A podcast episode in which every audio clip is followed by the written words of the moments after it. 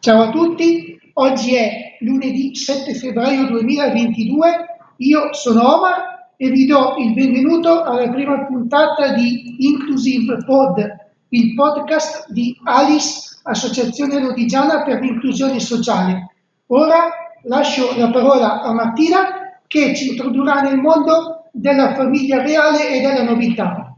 In questa prima puntata della rubrica Notizie Reali verrà descritto il personaggio di cui è un dictatore, il quale ha rappresentato il primo vero re della monarchia inglese. Guistatore fu il primo duca di Normandia, adesso incoronato re d'Inghilterra nel 1066. La sua dinastia, quella normanna, venne poi spodestata dai Plantageneti quando questi ultimi divennero a loro volta duchi di Normandia nel 1039 e la d'Inghilterra nel 1054. I genitori dell'infanzia. Nato nel 1028 a Farese, in Normandia, Guglielmo era figlio legittimo di duca Roberto I il Magnifico e all'etta di Farese. Quest'ultima non apparteneva alla grossa nobile e per questa ragione, oltre che a causa di una mancata unione dei genitori, la novità normanna contestò La stessa donna Guglielmo. Essa gli dette anche il nome il bastardo. Quando Roberto I morì, nel 1036, Guglielmo il Guistatore aveva solo otto anni, perciò ci furono numerosi tentativi da parte dei nobiltà di gettargli il diritto alla successione. In tale circostanza fu il terminante dell'isola di Francia, Enrico I, che seppe dare manforte alle truppe sostenute di Guglielmo nel fulminare gli avversari. Nel 1055 Guglielmo Inquisitore riuscì anche a ottenere la mano dei nipoti di Enrico, Matilde di Fiandra. In questo matrimonio si sanciva l'alleanza tra la Francia e i popoli indipendenti di Normandia. Guglielmo si rendeva inoltre possibile pertenere al trono d'Inghilterra, in quanto Matilde era una lontana cugina del re inglese Robert professore, così chiamato perché molto religioso e di una profonda vocazione monastica, il quale nel 1060 nominò ufficialmente come conquistatore del secondo Inghilterra. Tuttavia lo stesso trono era reclamato anche da Godwinson, il cognato di Edoardo.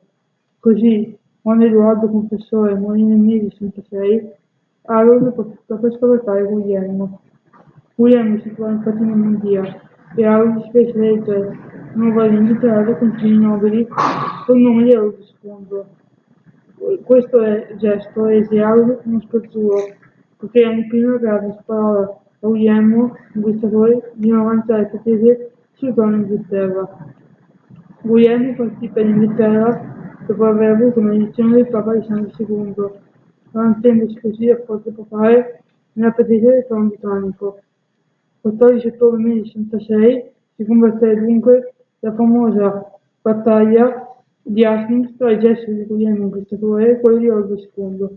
Quest'ultimo perse la vita lo scontro, anche se alcune leggende vogliono che sia fuggito in Cornovaglia, da dove nessuno si è più nulla.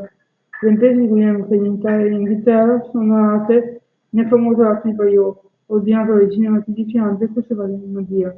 Di suo proprio nemico, Guglielmo Inquisitore, venne incoronato re d'Inghilterra il 25 dicembre 1066 da quel momento in poi non solo venne per sempre ricordato con il nome The Conqueror, il conquistatore, ma venne quella che gli storici definiscono la conquista normanna dell'Inghilterra. Si tratta di un evento determinante per la cultura inglese. Tra le novità introdotte nel paese dobbiamo ricordare i seguenti. In primo luogo, il nuovo re pretese che la lingua ufficiale della corte divenisse il francese e piano piano i vocaboli francesi utilizzati dalla nobiltà si furono l'inglese antico e lingua del volgo.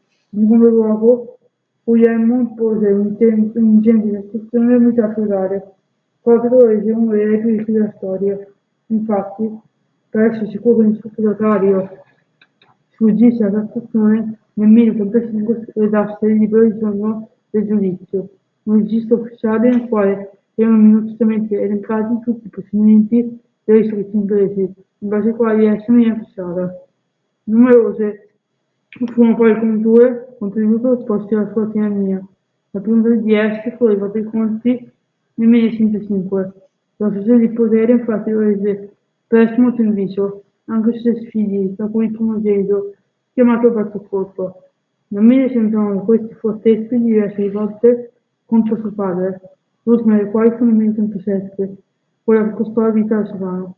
William il Guistatore, fuggendo dalla città romana di Mant, oggi Mant della Turin, occupato poco quanto fu suoi avversari, cadde a cavallo e le popolari ravvicinarono le azioni causarono una fatale pericolite. William Maria Rouen, capitano Normandia, il 9 settembre 1037, venne sepolto nella chiesa di Santo Stefano, città romana di Carene. Ritorno in Inghilterra passò a suo figlio Guglielmo II del Rosso, e quello di Normandia Roberto, il quale, venne chiamato contro di lui, aveva perso di successione tra britannico. Questo era il contenuto della prima puntata del podcast Notizie Reali. Gentili ascoltatori, vi ringraziamo per l'attenzione. Per maggiori informazioni relative con un gustatore o per segnalarci curiosità o suggerimenti, scrivete in inglese, scriveteci all'inizio posta elettronica su scrivere alicelodi.com Si destina la prossima puntata in inglese.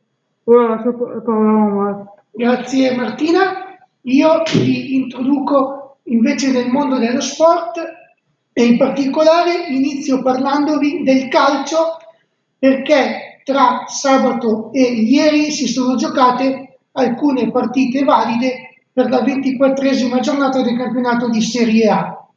Questi sono i risultati. Partite giocate sabato.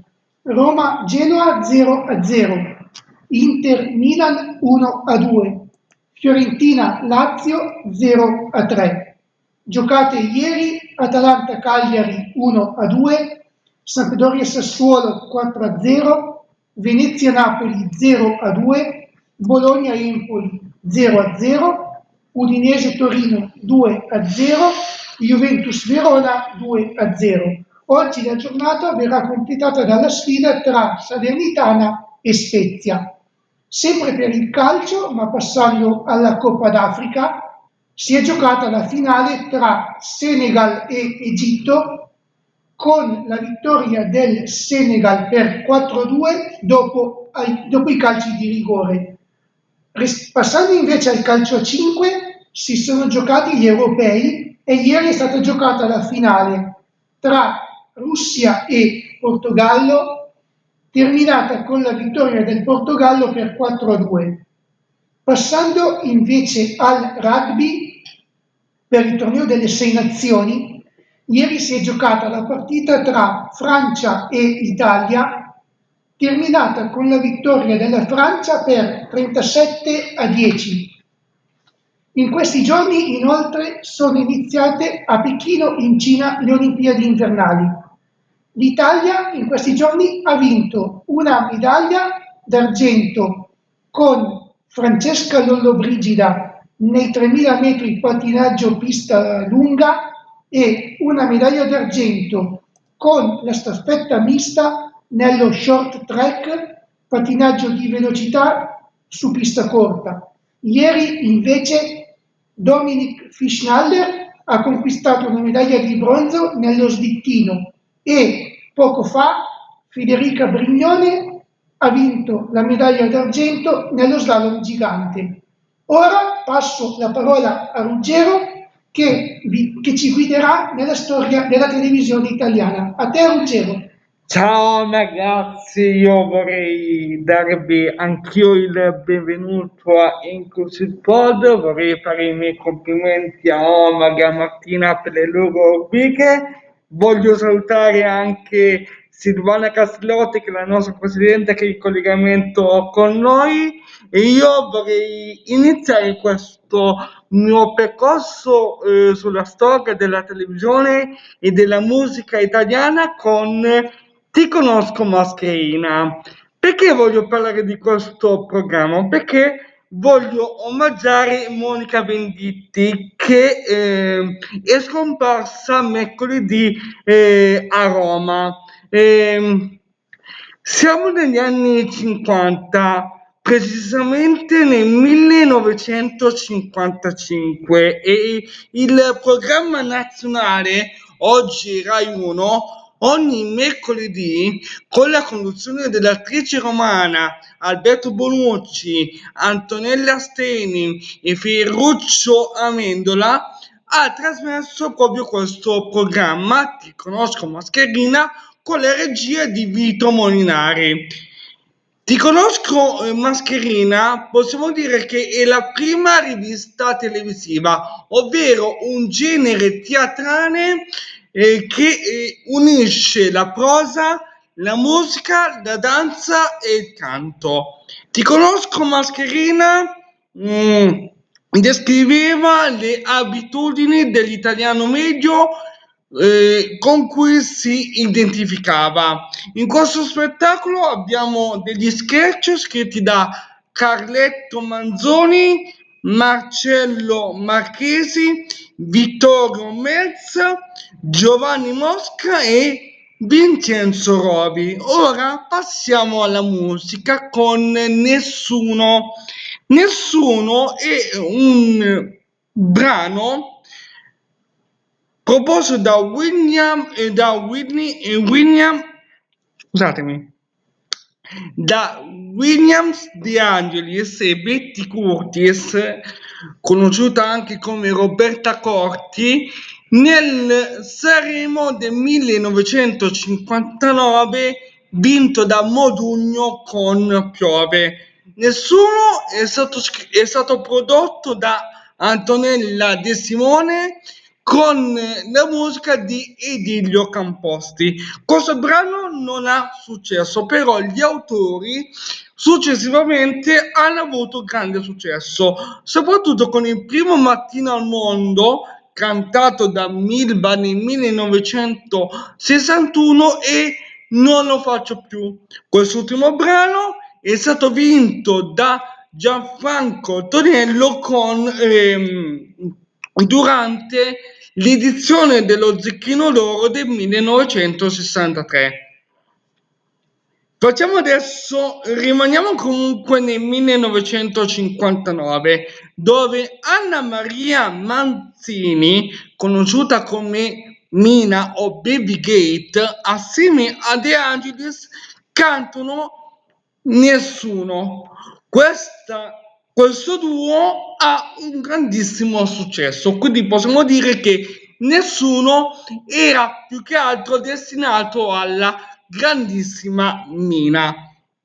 L'ultimo brano di questo percorso con la musica e la televisione italiana è La Bamba. Però guardiamo un po' il contesto storico. Siamo nel 1958 e Richard Steven Venezuela per l'incisione di eh, Donna, che è un eh, brano scritto da lui durante il periodo liceale, con la produzione di Bob Kane, vuole eh, incidere La Bamba, che è una canzone messicana. Il, eh, all'interno del lato B di, del vinile ricordiamo che negli anni 50 c'erano ancora i dischi vinile. Eh, la Bamba però eh, come proposta viene, ehm, viene rifiutata da Kane.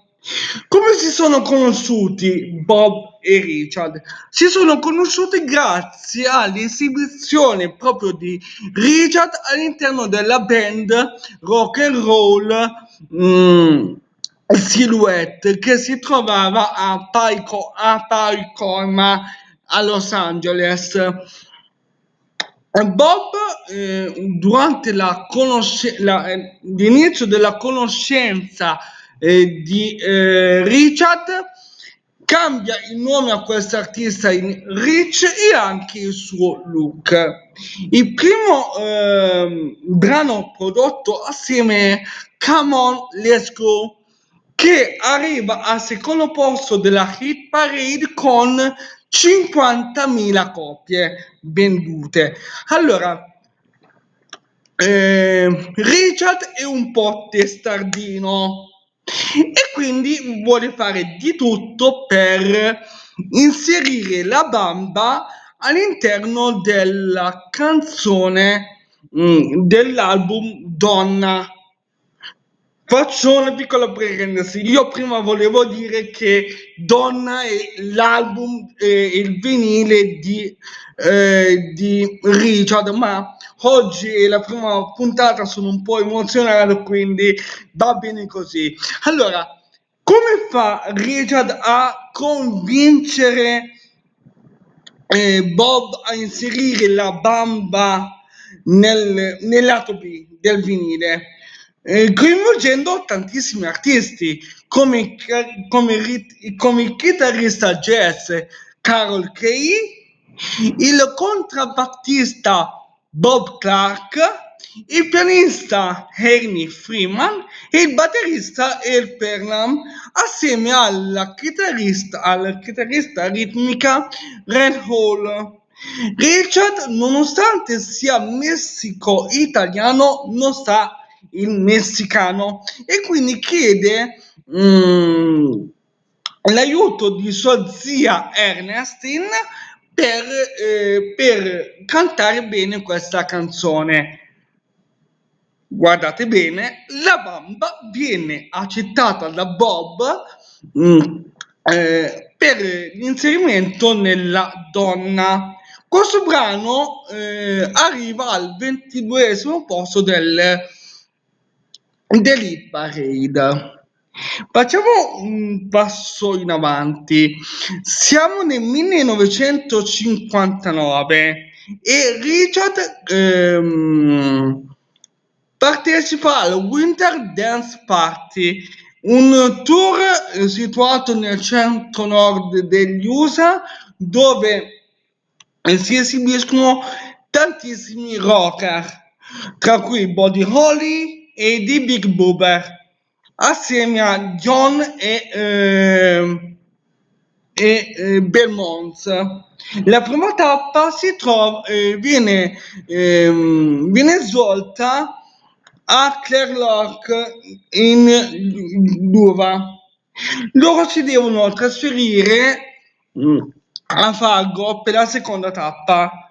Ehm, però vogliono andare con l'aeroplano.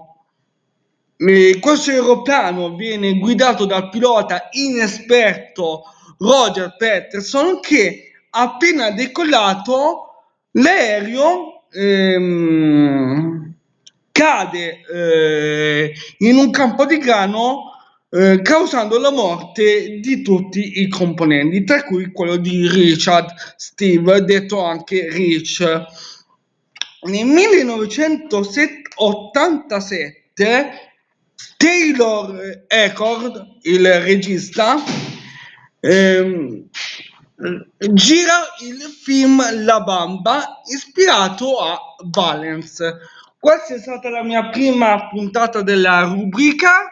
Chiedo scusa se sono stato un po' emozionato, ma fa, eh, fa parte del gioco di questo mondo del podcast. Io voglio ringraziare Silvana e Nadia per questa possibilità che ci sta dando, perché ci sta dando la possibilità di metterci in gioco anche attraverso la nostra voce, la nostra creatività, oltre alla nostra scrittura. Oggi è il 7 eh, febbraio, è la giornata eh, contro il bullismo io vorrei dare un abbraccio enorme a tutte le vittime di questo fenomeno, sia online, quindi il cyberbullismo, che eh, quello eh, svolto personalmente, quindi il classico bullismo. Io vi do appuntamento a lunedì prossimo con Inclusive Pod. Buona giornata a tutti.